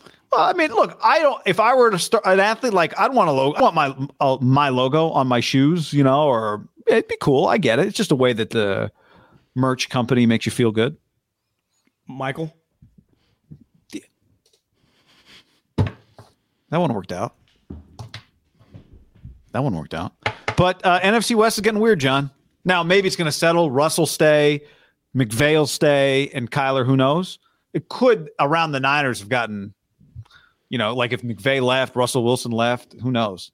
But well, McVay's to me, it's where it's they could really. they're sell- by the way, they're selling hundred KM shirts total. They're not selling that. No one's buying that. No. No chance. Zero. They, they, they would be able to sling some Russell Wilsons if that's on the Nike too. To me, Kyler could hold out and Russell Wilson could get traded. Like that, to me, that is. The Niners went 0 4 against those two teams last year. 0 4. So if that happens, that's a huge win for the Niners. Like Yeah. you want to hold out, which creates chaos, and you want Russell Wilson to, in the next couple weeks, force a trade to the Eagles or something. Which, again, you might have to play them in the playoffs or whatever, but you do have you do struggle against Seattle. You get Russell out, like I would expect. I, anything less than two and zero is a disappointment. If you tell me Russell Wilson's traded, I don't give a shit who they get back. Who well, who would even be their quarterback? If I, if I told you they did a swap with like the the Vegas and they had Derek Carr, I'd be like, well, Oh, okay. but like if it was like the you know the Eagles gave him three ones, two twos, and Jalen Hurts like two and zero. No. Yes. Now Kyler to me would have hold out written all over him, then show up week one, but be surly. But you could argue he's surly when he's there. So what would really change? Well, I mean, it's just at a. I, I think there is a ultimately a fraying that comes when your leader is not a great leader. It doesn't necessarily keep you. It's all relative. It whatever your ceiling is, though, it keeps you from sustaining that. So it doesn't mean you can't be a playoff team. It's just what's your ceiling. He can keep you below it. And you're right. To your point, they have struggled. Now, obviously, Colt McCoy beat him this year, so it wasn't just Kyler. But I, I do think people underestimate Seattle a little bit in the sense that everyone's like Seattle's fucked. Well, they went seven and ten. They missed Russell Wilson for I think three games, and they started Geno Smith. They went three and three in the division. They swept the 49ers, who were in the NFC Championship game, and they beat the living shit out of the Cardinals week 18, who also was a playoff team. Like I would imagine internally they go, you know, if Russell's healthy and playing gives us 35 and 5, if you don't think we'll be a factor next year, you haven't been watching us. And I would agree. Now, does that mean I don't think they're a 13 win team, but you can't convince me they can't win 10 games if Russell's healthy and they roll it back. yeah, Because I, I, I believe that to my core. Because I've seen it for years. They've had a flawed team for a half decade, and they've been winning 10, 11, 12 games. So you telling me that they can't? Do you agree that if he comes back, like I don't just they could sweep the Niners again? like that's that's tough, right? They, they could win 10 games. absolutely. But I think everyone will be like, oh, they'll just be average. Well, yeah, I think they'll be slightly a better than average as long as they got number three, R three, you know, on their squad. no, I think you just did the Steph Curry logo. Oh yeah. The What's up, everybody? It's your old friend John Middlekauff. I'm here to tell you about our friends at Game Time. Here's what I need you to do go to your smartphone, download a little app called Game Time. Baseball season's in full swing. Oracle Park. Been there a million times. Never doesn't live up to the hype. Go get yourself some garlic fries, a brewski, maybe uh, some ice cream. They have very good Ghirardelli ice cream there.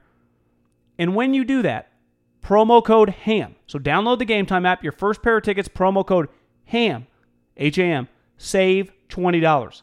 The A's, only going to be in the Bay Area for the rest of this season. You probably can basically go for free. Just buy a pair of tickets to any baseball game. They also have comedy shows if you want to check one of those out, or concerts. Game Time app, promo code HAM, save yourself $20. We don't even need a thank you. Just hammer that promo code. Save big on brunch for mom, all in the Kroger app. Get 16 ounce packs of flavorful Angus 90% lean ground sirloin for $4.99 each with a digital coupon. Then buy two get two free on 12 packs of delicious Coca Cola, Pepsi, or 7UP, all with your card. Shop these deals at your local Kroger today or tap the screen now to download the Kroger app to save big today. Kroger, fresh for everyone. Prices and product availability subject to change. Restrictions apply. See site for details.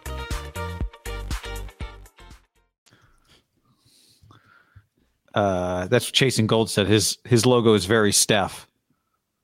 Oh, is that is that what it is? It's like an it's like the three sign, the S You know- C. Is there a third? Because the old one was SC thirty. Is the new one doesn't have his number in it? I don't think. Right? unless the three and the zero, you know, combine. Where's the three? in Well, the Steph's three logo? fingers, right? Oh yeah, the three finger. That's what it is, right? It's three fingers. It's like But throwing I'm saying in his fingers. mind, there's a three and there's a zero in it, so you could just Yeah, yeah. No, it is three fingers though, right? Is that what the logo Steph's logo is? Three, like kind of like three fingers going up. You know when guys hit nail a three and they go like this? Yeah, yeah. That's what that is, right? I didn't realize that until you just did that, but I think you're right. Uh there's an S, there's a C, there's a high wing, whatever that means. I'm reading a breakdown of it. The celebration of the game's most valuable shot. So I I don't know. three pointer.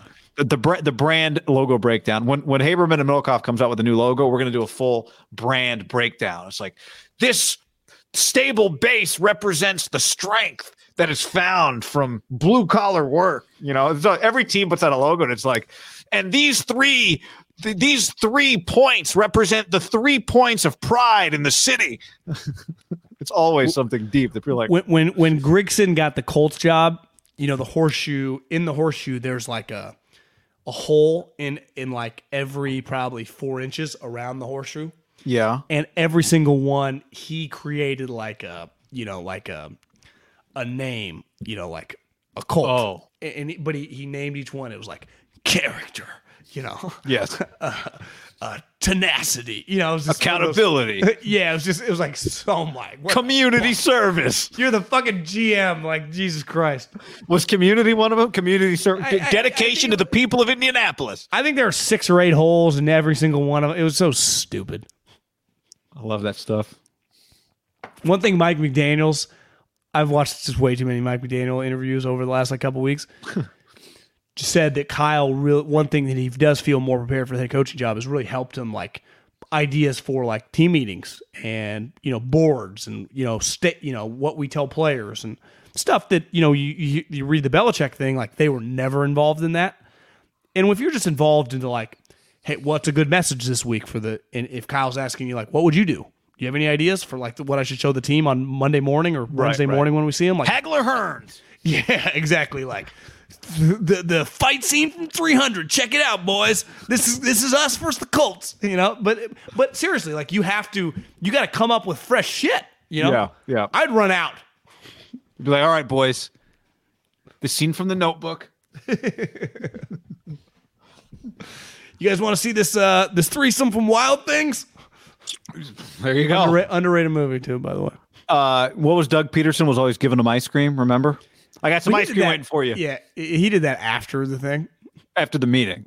after the meeting. But it was his kind of way to try and keep people excited to reward them. Yeah. Because I remember the one clip where he's like, "I don't know what we had last week. That that was no Haagen Dazs, and I promise you that's not going to happen again." Or whatever the ice cream they had was.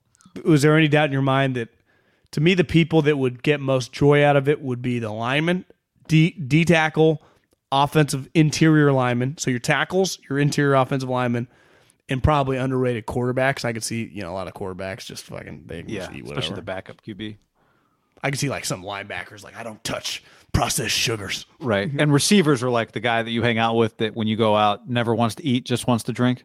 Yeah, it's like how do you stay so skinny? Franklin Fountain, that was the place, right? In Philly that you took me. Oh, That's that like the old is good, school. I've got a photo of us from that place. Middlekauff with hair, I think, just plowing through some banana splits or whatever it was on like a. That was fucking good. All right, a few other things, John.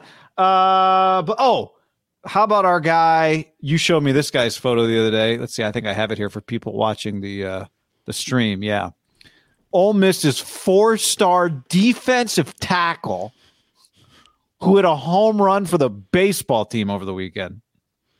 An Apo Taco. His name is Taiwan Malone. His nickname is the Tank. He's 310 pounds, which, for reference, as I read somewhere, that's 60 to 70 more pounds than Frank Thomas weighed in college. Jesus. And Frank played tight end at Auburn, right? Frank played tight end at Auburn. This guy's a D tackle, though. This guy's a D tackle, also true freshman too. So he really has not been in the program long, lifting and eating. He is a true freshman, redshirted this year for Lane. Lane retweeted it. Like this guy was several big offers. If you go to his rival, I mean that home run opposite field. Can you imagine what this guy does sometimes in practice? Some of the like just their baseball guys who are. I'm sure they have countless guys on their team who are going to be drafted in the top like five rounds. Just watch this guy's pure power of just fucking hitting bombs. When's the last time a defensive tackle? Because I had a couple people like, "What's the big deal? What's the big deal?"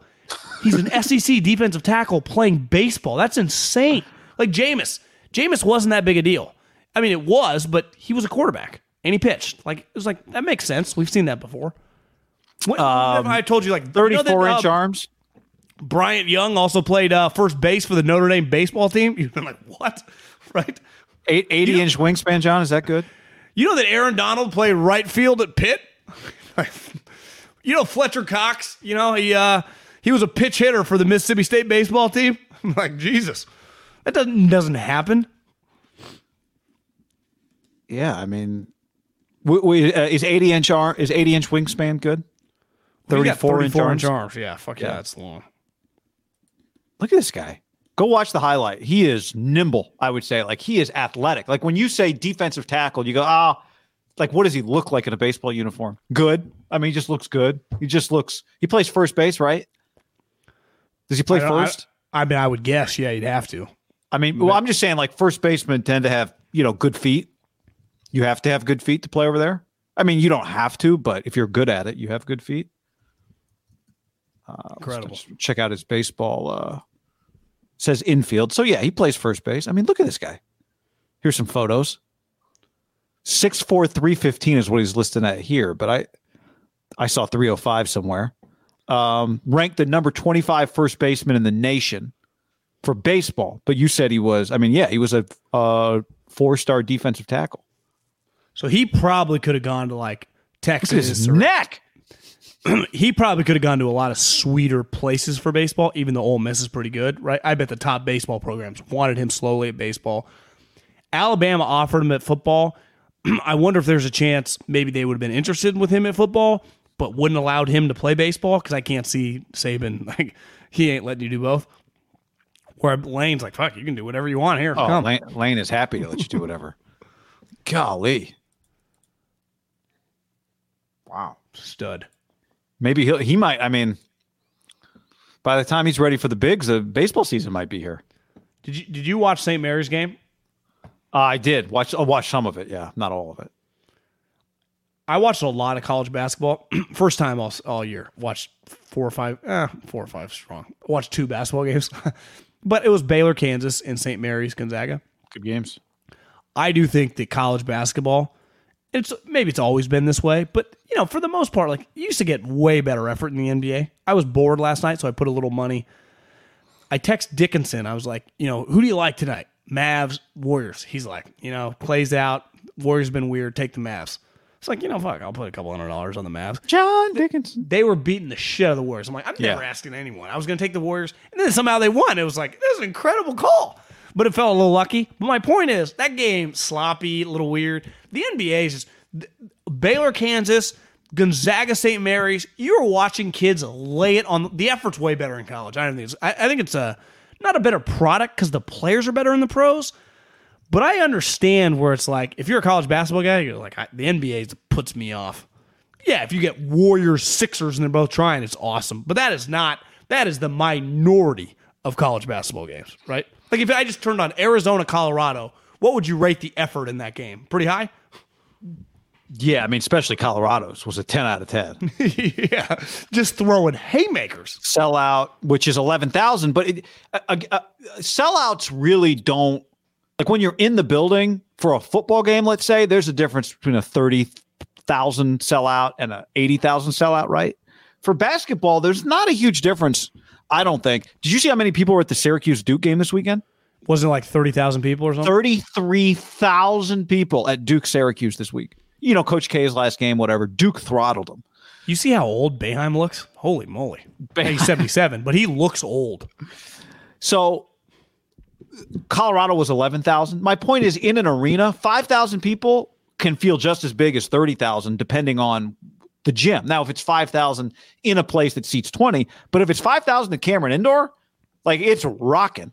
And I love what you get from a college game is you get all these everyone's standing all around the court. You're getting court storms left and right right now in college basketball. I don't know if you've noticed, but court storms are everywhere the brands are what drives college athletics. The stars are what drives the NBA.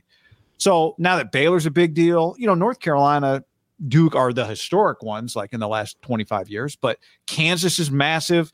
Arizona's big again. UCLA's big again.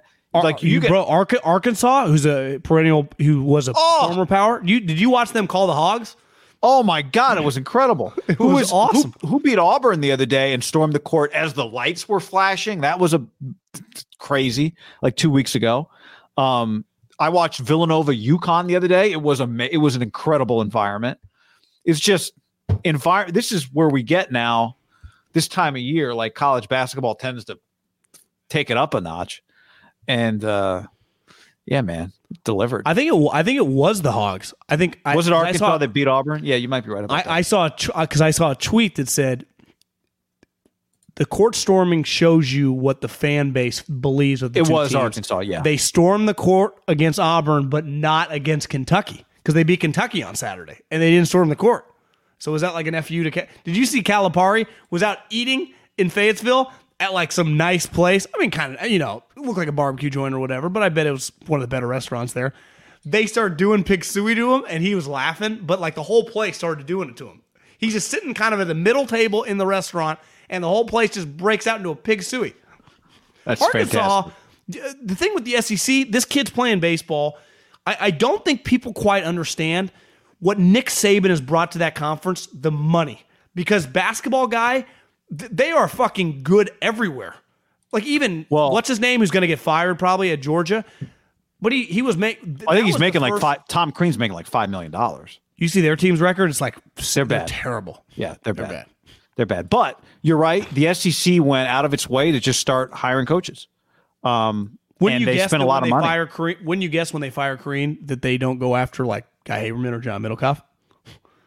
Couldn't you see them going after a real coach, like someone yeah. with some juice? oh yeah, I mean, what, if- and- what if I and- told you that they hire Rick Pitino? Would you be shocked? no? They'll just pay Rick Pitino. Here's five years, fit twenty million. Let's go. Well, they've just like um, uh, Buzz Williams is at A and M. Frank Martin's at South Carolina. Mike White's been at Florida for a long time. He doesn't quite fit the bill of like someone stolen from somewhere else. But Mississippi State pen, uh, paid Ben Howland a lot of money. Obviously, LSU is Will Wade is somehow just making it. Um, I think, but I think Will Wade's a legitimate coach. Well, he is a it's shady or legitimate coach. I'm just saying, like the FBI thing, like they are. Nate Oats was a hot commodity when Alabama hired him. Obviously, Musselman is a fanta- fantastic college coach. Rick Barnes is killing it. Rick Barnes, I, I think we talked about it. Kentucky has not swept Tennessee in like at least uh, several years. Like Rick Barnes beats Kentucky once a year for a long How time. many running. how many SEC teams are going to the tourney? Eight. Um, I would say looking at it right now, probably one, two, three, four, five, six. Yeah, seven, maybe eight. I don't know. Is Florida? I'd have Alabama to check. is Alabama one of those? Yeah, I think so. I How about Buzz? A and M good? Um, I would put them on the outside probably, but even they're they're probably a top seventy net team, which is not. Or early on in his development, I'm a big Buzz guy. It's like. Uh, let's see. Uh, let me see what what uh, Lunardi has today. Well, Sa- would you say St. Mary's is a lock now with that win? Like they were already a top 25 team. Like how do they not get in? Yeah. Because, like you said, they were already a top five team, a top 25 team. Did you know they were that good? Like I, I mean, obviously they. Uh-huh. I just knew they were top 25. Yeah. Like watching had them play, I was like, they're a legitimate basketball team. Six teams right now from the SEC, says Lunardi. So you have St. Mary's in. Uh, yeah, St. Mary's and I think San Francisco. It's a three bid league plus Gonzaga. Oh, not bad. So Big Ten's going to have EK Beasley says nine. Yeah, that's what Lunardi has right now. I'll tell you, you know who looks, I think it's hard to look better on television than Michigan. Just their colors, their court. I don't, I watched some of their game. Was it yesterday? They were on? Yeah, yesterday morning they were on against Illinois. I think it was Michigan, Illinois is what it was. Good game. And it just looks fantastic on TV. Looks so Cockburn good. making plays. Kofi was making plays. it was on CBS. So, uh, Major League Baseball season, John. Um, you know, I was thinking about. I was listening to some M- MLB Network radio on Sirius XM. What the fuck are they talking about now? It was actually really good. It was they're just doing Mount Rushmore for every team, and it was really interesting. I was I it's classic bad like I I loved it because it'd be like, all right, who are the big four for the Mets? They'd be like Piazza. They would just go. I was actually like old school, just entertaining radio. You know, Keith? Hernandez make it. Keith Hernandez, you would have enjoyed it. I think. I enjoyed it. I just enjoyed it. It was like who are the Who, four who, best who- players? who for the- was hosting? Who was hosting the show? it was Fransden was one of the guys, Oh, and they would just have like somebody who covered the team for a long time on, and be like, "All right, what do we think?" And I just, I was like, "Yeah, you know, you're just going through. It's like Piazza, Darryl Strawberry, uh, Dwight Gooden, Tom Hernandez, Tom Seaver. You know, it was just fun." Just good, classic, clean, fun. You know, Easy the problem is you're not supposed to be doing evergreen topics at the beginning of your season. So Problem, Who knows yeah. when when baseball's going to be here. And I think the tough thing. My, here's my one take on that. Uh, a take I have is that I think the players are constantly, and I understand it because they feel like they're getting screwed, trying to win a PR battle that the fans are just not interested in because it takes so much effort to find out whose side I'm supposed to be on, to like really do the research because it's complicated. It's complicated to try and figure out should I be on the player side or the owner side. And people don't have the time for it, A, and B, it's just not interesting.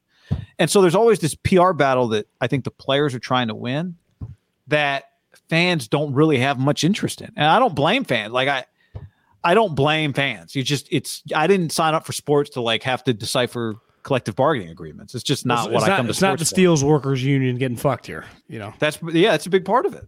and and I do think the timing of everything, like we are going through some pretty weird economic times right now, and I, I just don't know if you know people don't have the capacity. You could argue no matter what, but I, I just think it's hard to wrap your head around, like because the media can get very big on like I'm rooting for the millionaires over the billionaires. It's like, well, I mean, the guys in baseball. Obviously, the young guys get screwed. There has to be some ability to like once you get drafted, your clock starts. But we can't act like the players are always getting taken advantage of. I've watched a lot of baseball and watched a lot of shitty guys making twenty million dollars a year that your team and every fan wants to get rid of, but they get stuck for three more years. Happens all the time. I think a lot of players have taken advantage of the system. Now you could argue a lot of players get wiped out, which I if I was an owner, I'd be like, yeah, I don't. That's part. Baseball's really unique. I'd say it's like golf or tennis or something. I want the little tours to kind of feed me the good ones because I can't afford to just. We already see all the time, right? With good baseball, you think the guy's going to be good and then he's terrible. Yeah. You know, I I, I just I, I But, think but those guys generally don't cost anything. no, that's true. You know, unlike what- in the NFL. I, I, what's what's the sticking point here? I, I honestly, well, the I players are saying, really. yeah, well, again, like, see, I don't even, I'm not going to dive deep into this because I don't think most people want to. But um, the players are saying that the owners aren't really even negotiating. Well, do, do that you the think, owner's do goal you is think that they've lost money the last couple years, so they want to like? I wouldn't mind a 120 game season. Well, yeah, it does seem like that the owners, that's what the player, like I saw Will Middlebrooks tweeting that the owners want a shorter season. The owners want to like cancel a month, is what he says, so that they can reduce salaries. Player salaries have, have like stagnated or gone down in the last four years. But I'd also push back is like, guy, a couple years ago they got they were getting to the point where like every guy was getting 150, 200 million dollars. Obviously, the top guys. I mean, true, but not really, right? Like every guy wasn't getting 150 million dollars, right? The, the workforce is pretty big. How many guys do you think once they get paid are properly paid? Once they get a 10 year contract, they're all no, not even not part- even that. I'm just saying like once you get a contract. You could even factor in the mean? guys that get like four years, sixty million. Because I, I would say it Oh. feels like the majority of guys, and maybe they'd push back. Well, it's because I don't become a free agent until I'm thirty. Are overpaid the moment they get paid. Well, it's hard in the and this is a sport that's hard because your best players are worth like eight wins, right? Which is a lot. Like if you're one of the best players, you're worth eight wins a year. So I think that's what's made it difficult. It's like how as a player can you justify making twenty eight million dollars when I can uh, I can get your production with like uh, you know three guys that I'm paying eight hundred thousand dollars to, right? It's hard. It's just really hard My prediction, justify, quote unquote, reading justify it. I think the reading justification comes from the size of the pie. feels like this season's gonna get pushed back. Well, the deadline allegedly is today, Monday. Yeah, But I think the story was that the owners, when they started the lockout to negotiate, didn't negotiate, didn't do anything for 45 days or something. Didn't make their first move. They, they better be careful because our our attention I think spans are already shortening. see to me that's the story, and that is where you go back to right or wrong. Like baseball is already having there already is a problem for the sport. Well, because guys like you don't want to make it seven innings and put guys on second base. Yeah, I, I don't want to make it seven innings. That's for sure. Uh, Pitch, why would I pitch, reduce pitch clock not allowed out of the box? No, no, yeah, that I want. I'm all for pitch clock and stay in the box. I went to a game last year and watched some jackass take 45 seconds to get from the on deck circle to the batter's box, walking from, you know, walking behind the umpire along the dirt and then kicking his toes in the walk from the on deck circle to the batter's box. You should be able to do it in 10 seconds. I don't care if it's your song playing. There are things baseball can do. And they don't do even do those things. But here's what's unique about baseball, man. It is, well, it's not as urgent, it's nightly content. It's nightly content. And I think sports went away and people realized, like, ah, I could just, you know, the show may not be that great, but it's easy to watch four of them on Amazon Prime, low production value, but people just found other things to do. People who love sports found other ways to fill their time. And it's hard when we've gone now a few years without a normal baseball season, right? Well, C- Cowherd's theory on baseball and basketball, where they're going to get throttled moving forward, is like the Netflix, Hulu, Amazon Prime effect of like people just watch shows and stuff. They have so many options during the week. Totally. Where football is just, hey, you know, Michigan, Penn State Saturday night, Niners, Packers Sunday. It's just so much. It's just once a week, but it's like I don't, I don't need to watch Warriors, Orlando Magic. Shit, I'll throw on uh, Kanye right? Or I'll throw on, oh, hey, you told me about this other thing. Oh, what about this show? Hey, have you checked out Ozarks? Just, That's why, like so many fucking options. I think one thing that hurts baseball is the de-emphasis of the starting pitcher. Because at minimum, you need a couple nights a week where it's like, okay, our guy's going, like our ace, Madison Bumgarner's pitching tonight. Like there is a value in that, man, because it's kind of football-y. I actually think they are for our generation and younger, who's just going to have a, the tiniest attention span in the history of life, they still bring a value of a tangible go to a game, get out in the sun, drink some beer, have a hot dog. It is, or, or even like on a, you want to do something, I need to get out of the house on a Wednesday night. Let's go to a game, 20 bucks. We'll just sit there, yep. Giants, whatever. Because gamble on our, good, hey, and gamble on our phones. Yeah. That would help. Mound ball on the phone. Money. Yeah. Mound ball's the way. Have you ever played mound ball at a baseball game? Easy way to no. gamble. But I just mean like, could you play? Could you legitimately just gamble like this guy's going to hit a home run? Yeah, yeah. I mean, that's what baseball. Baseball needs that too on the phone. Like, what's going to happen here? Strikeout, FanDuel. Yeah, yeah. So ground out, strikeout, base. You know, like base hit, strikeout, base hit or strikeout, or like contact out. That, what about this? One. Like, what about this? Four to one, someone hits a double this inning. You know, just yeah, fifty bucks, boom, exactly, something shit like that. But every how about every at bat ground out? How many people? How many times you watch a game like what you got here? Like you watch a team. It'd be hard like, to do real time FanDuel inning. That would be not. FanDuel. I think it's gambling. It's not. Fa- uh, it's gambling, not like fantasy FanDuel, like gambling FanDuel, my bookie. Whatever. That's what I'm saying. Yeah, that's what I'm saying. No, you could do it. It has to be real time on the app. Yeah, yeah, it has to be real time on the app. You need good Wi-Fi in the stadium. Mound ball is a, is fun. People who go to base, mound ball is great. If you got like three, four, five, if you got like six people hanging out, mound ball is just everybody gets an inning or two innings. So say there's three of us at a game, like I get the first, fourth, ninth, you get the second, fifth, seventh, whatever, however the innings break down. And then it's just at the end of the inning, the pitcher last out's made, umpire takes a baseball and throws it on the mound. If it stops on the mound, you get the money in the pot. It's like we all put in money in the pot. Mound ball at the end of an inning. We did one thing when I was with the Eagles where it's like everyone has to bring like I guess know, you get half strip club, actually, so. like three or four ones, maybe yeah. six or seven ones, and you put a one in the cup every time you your batter up. Yeah, you know it's just like there's six people there, everyone puts a one, and the moment home runs hit, you get that pot. money. That's a good one too. It might be double. I, I can't remember the rules, but it was something like that. You put in a one every time that it comes to your turn, and if nothing happens, you just moves on. But if some maybe it's a double, maybe it's a home run, maybe it's an RBI. I don't know exactly how it works. Maybe you get two out if it's an RBI, but it's kind of cool. That's a good one. As you're uh, drinking and eating. We'll yeah, in a box, you know. B Zinc says, I, have done mound ball multiple times. You're there. It's just all of a sudden you'll hear, you know, everyone's watching the end of it. And, oh, because it's it's a very simple game and it's fun. Gambling QR code on your app or ticket, you get two free dollars to bet on your ten dollar bet. Yeah, I mean that's a great idea, B Zinc, right? You just you you walk into the stadium, there's two bucks already pre-bet for you. It's not about betting fifty dollars for most people. It's just no. about having a little fun.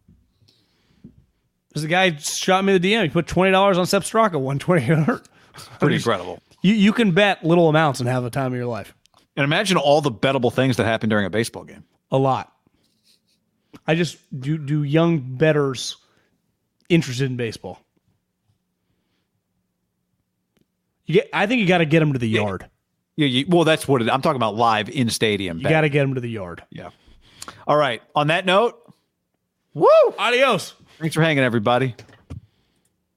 Godspeed. Save big on brunch for mom, all in the Kroger app. Get 16 ounce packs of flavorful Angus 90% lean ground sirloin for $4.99 each with a digital coupon. Then buy two get two free on 12 packs of delicious Coca Cola, Pepsi, or 7UP, all with your card.